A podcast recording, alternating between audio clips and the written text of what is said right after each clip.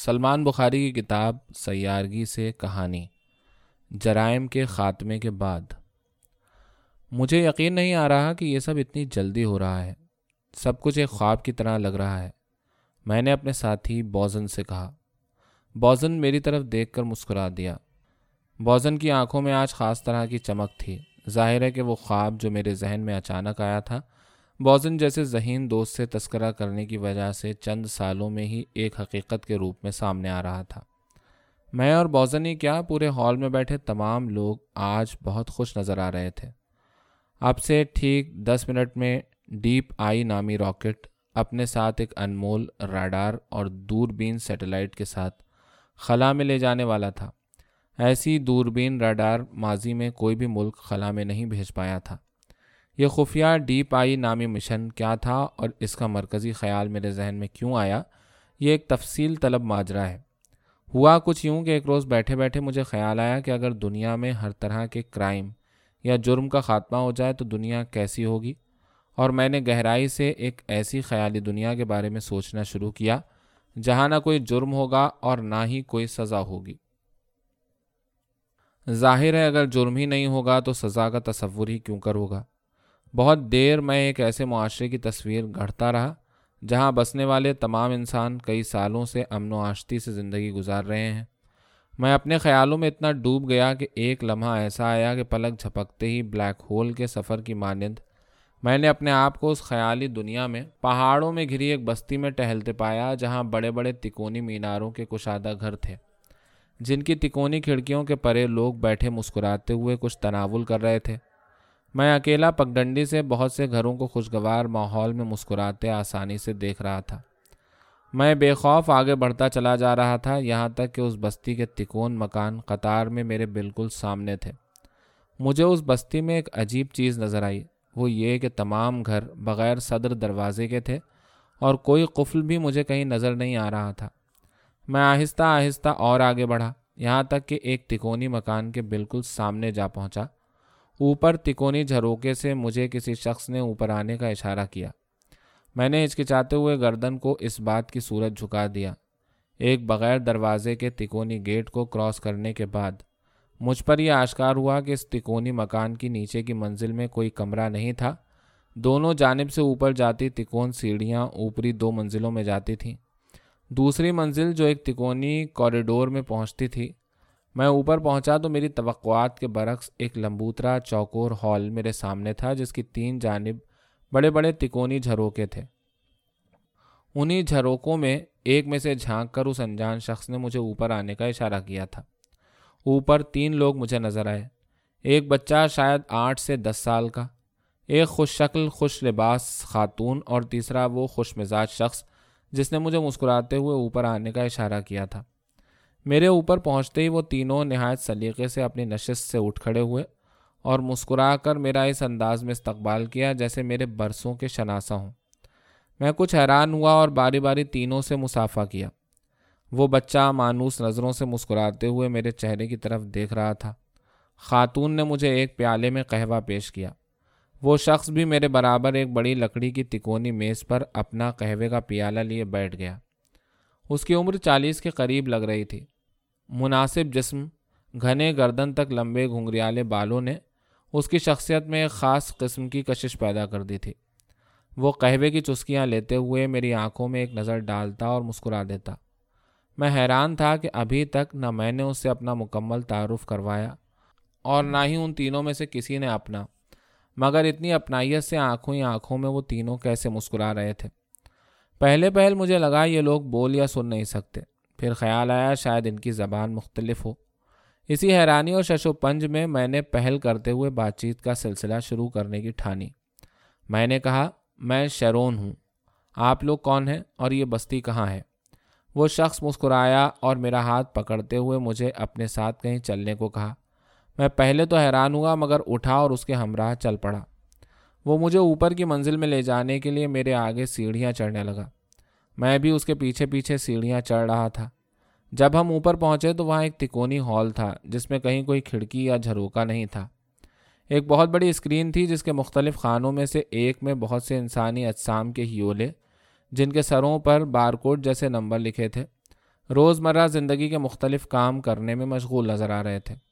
Screen پر دنیا کے تمام ممالک مختلف ڈبوں میں صاف دکھائی دے رہے تھے۔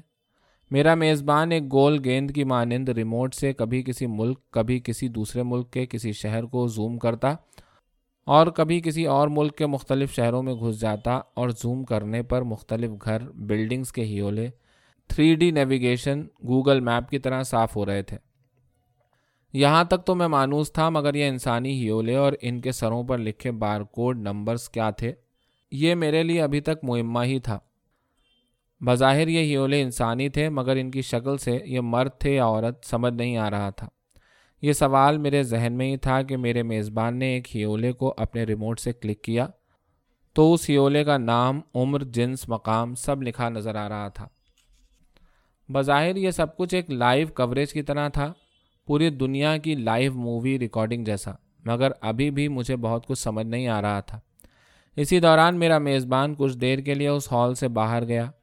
میں اس اسکرین کو دیکھنے میں گہرائی سے مگن ہو گیا۔ میں نے سوچا کیوں نہ ریموٹ سے چھیڑ خانی کروں۔ میں نے ریموٹ کو اپنے شہر پر فوکس کیا اور سرچ پر اپنا نام لکھا اور کلک کیا۔ اگلے ہی لمحے ایک باریک نمبر کے ساتھ میری تصویر اسکرین پر نمایاں ہوئی، مگر لوکیشن پر نگاہ پڑتے ہی میری ایک چیخ نکلی جو میرے گلے میں جیسے پھنس سی گئی۔ لوکیشن پر کیپلر ون ایٹ سکس لکھا تھا۔ مجھے اپنی آنکھوں پر یقین نہیں آ رہا تھا کہ جس وادی میں ابھی کچھ دیر پہلے میں ٹہل رہا تھا اور جو زمین سے بالکل مشابہ پہاڑوں پر گھری تھی، وہ مسکن زمین نہیں تھا۔ مجھے ان تکونے گھروں کو دیکھ کر کچھ حیرت ضرور ہوئی تھی، مگر باقی سب زمین جیسا ہی محسوس ہوا تھا۔ ہاں ایک بات مجھے ذرا عجیب لگی تھی، وہ یہ کہ تیز روشنی کے باوجود آسمان میں کہیں سورج دکھائی نہ دیا تھا۔ مگر میں یہ سوچ رہا تھا شاید کسی پہاڑ کی اوٹ میں چھپا ہوا ہو۔ مگر اسکرین پر لکھے میرے حالیہ پتے نے غلط فہمی تو دور کر دی کہ میں خیالوں ہی خیالوں میں کہاں پہنچ چکا ہوں۔ مگر اس کے ساتھ ساتھ جو تشویش تھی وہ یہ کہ میں یہاں کیسے آیا اور واپس کیسے جاؤں گا۔ اور بھی کئی سوال ذہن میں گڈمٹ تھے جن میں سے سب سے پہلا تو اس ٹیکنالوجی کو سمجھنا تھا کہ یہ آخر کیسے کام کر رہی ہے۔ آخر تمام ممالک کی لائیو ویڈیو ریکارڈنگ اور وہ بھی اتنی تفصیل کے ساتھ کیسے بن سکتی ہے؟ ظاہر ہے یہ بات تو برسوں پہلے سے میں جانتا تھا کہ سیٹلائٹ زمین کے ہر کونے کی ویڈیو لیتے ہیں اور یہ ٹیکنالوجی تقریباً تمام سرکردہ ممالک چین، روس، امریکہ برسوں سے استعمال کر رہے ہیں۔ مگر ہر انسان کی تفصیل اور ہر مکان، ہر بلڈنگ کے تمام فلورز کا اسکین ویڈیو، ہر انسان کا ڈیٹا، ایک خاص نمبر کے اعتبار سے اور ہر دن رات کی نقل و حرکت کی ویڈیو ریکارڈنگ یہ میرے لیے بالکل نیا تھا۔ میں سمجھ نہیں پا رہا تھا کہ آخر یہ کیسے ممکن ہوا۔ ہر انسان کے ہیولے پر موجود نمبر کے ڈیٹا کا مطلب دنیا کی تمام آبادی اس میں موجود ہے۔ اس اعتبار سے تو کسی بھی شخص کو تلاش کرنا بائیں ہاتھ کا کھیل ہو جائے گا اور سب سے بڑی بات، ہر جرم کی ریکارڈنگ ہونے کے باعث اصل مجرم تک بآسانی پہنچا جا سکتا ہے۔ بلکہ لائیو ریکارڈنگ کی وجہ سے بر وقت کارروائی ممکن تھی، جس کی بدولت مجرموں کو جرائم کے ارتکاب سے روکا بھی جا سکے گا۔ میں انہی خیالوں میں گم تھا کہ میرا میزبان دوبارہ اس ہال میں آ گیا۔ میں نے ہمت کرتے ہوئے اسے دور سے دیکھتے ہوئے پوچھا کہ آپ کون ہیں؟ اور میں یہاں اس دور دراز سیارے پر کیسے آن پہنچا ہوں اور یہ دوربین جو پوری دنیا کے ہر مقام کی بیرونی اور در و دیوار کے اندر تک ریکارڈنگ اتنے شاندار طریقے سے کیسے کر رہی ہے؟ میرا میزبان جس کا نام بھی پوچھنے کا ابھی تک مجھے موقع نہیں ملا تھا، وہ میرے اکٹھے اتنے سارے سوالوں کے دوران میرے قریب آ چکا تھا۔ وہ مسکرایا اور پہلی دفعہ مجھ سے ہم کلام ہوا۔ اس کا لہجہ بہت منفرد تھا۔ اس نے شائستگی سے مجھے ایک ایک سوال کا ترتیب سے جواب دینا شروع کیا۔ اس نے کہا، میرا نام ایس آر تھرٹی تھری ہے اور میں ایک اسپیس روبوٹ ہوں۔ یہ کہتے ہوئے اس نے مسکراتے ہوئے مسافر کے لیے ہاتھ میری طرف بڑھا دیا۔ میں اس کے پہلے جواب سے ہی اپنے ہوش کھو بیٹھا تھا، مگر اگلے ہی لمحے میرا ہاتھ اس کے ہاتھ میں تھا۔ اس نے مسکراتے ہوئے میری آنکھوں میں دیکھتے ہوئے کہا، آپ کو پریشان ہونے کی ضرورت نہیں، آپ پہلے کی نسبت زیادہ محفوظ مقام پر ہیں۔ میں بالکل حیران تھا کہ میرے مقابل کھڑا یہ شخص روبوٹ ہے، جو بظاہر کہیں سے بھی مشین نہیں لگتا تھا، سوائے اس کے کہ وہ بہت ٹو دی پوائنٹ گفتگو کر رہا تھا۔ لیکن جس انداز میں اس نے مجھے پریشان نہ ہونے کی بات کہی، وہ ایک روبوٹ کیسے کر سکتا ہے، یہ میری سمجھ سے باہر تھا۔ شاید اس کے پروگرام میں یہ چیز شامل کی گئی تھی کہ مقابل انسان کے چہرے پر اگر مسکراہٹ نہیں ہے تو وہ پریشان ہے اور یہ اسے تسلی دے۔ میں اسی سوچ میں حیران گمسم ہو گیا۔ اسی لمحے وہ پھر گویا ہوا۔ اس نے کہا، شیرون، آپ یہاں ایک مشن پر خاص طور پر بھیجے گئے ہیں اور آپ کو یہ اعزاز بھی حاصل ہے کہ آپ پہلے انسان ہیں جو اس سیارے پر آئے ہیں۔ اور یہاں سے جلد ہی آپ اور ہمارے ساتھی روبوٹ بشمول میرے آپ کے ساتھ ون ای ٹیرپس سیارے پر جائیں گے، جو انسانوں کے لیے امید کی ایک نئی کرن ہے۔